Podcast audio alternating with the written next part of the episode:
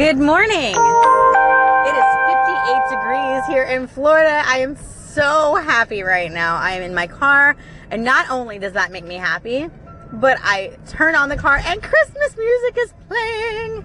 Okay, despite what my husband thinks, I love starting Christmas around this time. Like, I know everybody forgets about Thanksgiving and it all just becomes about Christmas, but for me, sorry, that's my boss texting me because I'm running late. Ah! So for me, I love hearing Christmas music at this time of the year. So it just gets me in the spirit for Thanksgiving and it gets me in the spirit for Christmas and I just love it. So anyway, we are going to do um, an episode from a work at home mom. I am Sheena Diane and here it comes.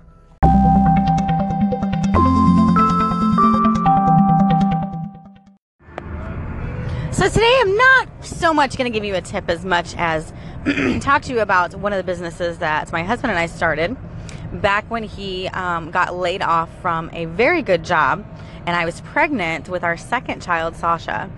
So we had to put our heads together and figure out something to do because at that point um, the economy was really bad and, and a lot of places weren't hiring. So he was actually out of work almost a year before he got another job. And so what we did is we started our own cleaning business. It was called Matos Clean. And um, this is actually a fairly easy business to start. So this is what I'm going to talk to you about today. Um, I know it's not particularly a stay-at-home job, but the truth is, is it's a job that you can do on your own time you make your schedule, which is really awesome. And a lot of times, the jobs that we got were at night when businesses were closed. Um, so that worked out because one of us were always home. So we try or we did a uh, commercial cleaning company and i say commercial because we didn't really want to do houses um, and the reason with that is because people have very fragile things and things that um, can get lost and they get uh, they they accuse you of stealing them, even if you didn't, and and sometimes cleaner, cleaners do, but we didn't want to have that liability on us. And my mom actually gave me the idea to start a cleaning business because she used to be a house cleaner when I was younger. So this was something I was very familiar with, and I knew how to run the business and I knew what to do because this was what she did when I was in school. But she cleaned houses and that was one of the things she always told me is yeah be careful with that because you never know. Um, and always clean when the when the people are there so that they know that you know you're not taking anything. Well to avoid that we decided to get our commercial cleaning license and it really was not that hard. You know you go on um, to sunbiz.org if you live in florida and um, you register your name and it, i think it costs like a hundred dollars probably not even that much. Um, and then you got to get your liability insurance of course and that was about it really wasn't that expensive back when we started. I want to say it was like maybe 80 bucks a year. Um, maybe, I mean, I know it was less than 100. It was really cheap. Um, so that's what we did. And we actually got banks. We got to um, clean banks. We got to clean an apartment complex. Um, and then we cleaned a business. It was like an insurance company.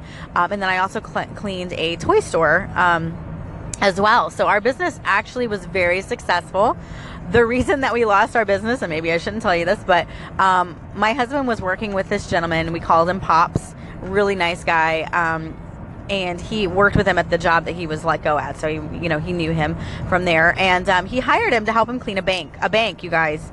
Um, and the gentleman decided to steal money out of the donation jars and all of the money out of the donation jars. And this was a huge bank, so you're talking, you know, maybe 15 of those little you know, cups with donations in them. Um, we had no idea how much he took, but again, this is a bank. Everything is on camera. Like, what was this guy thinking?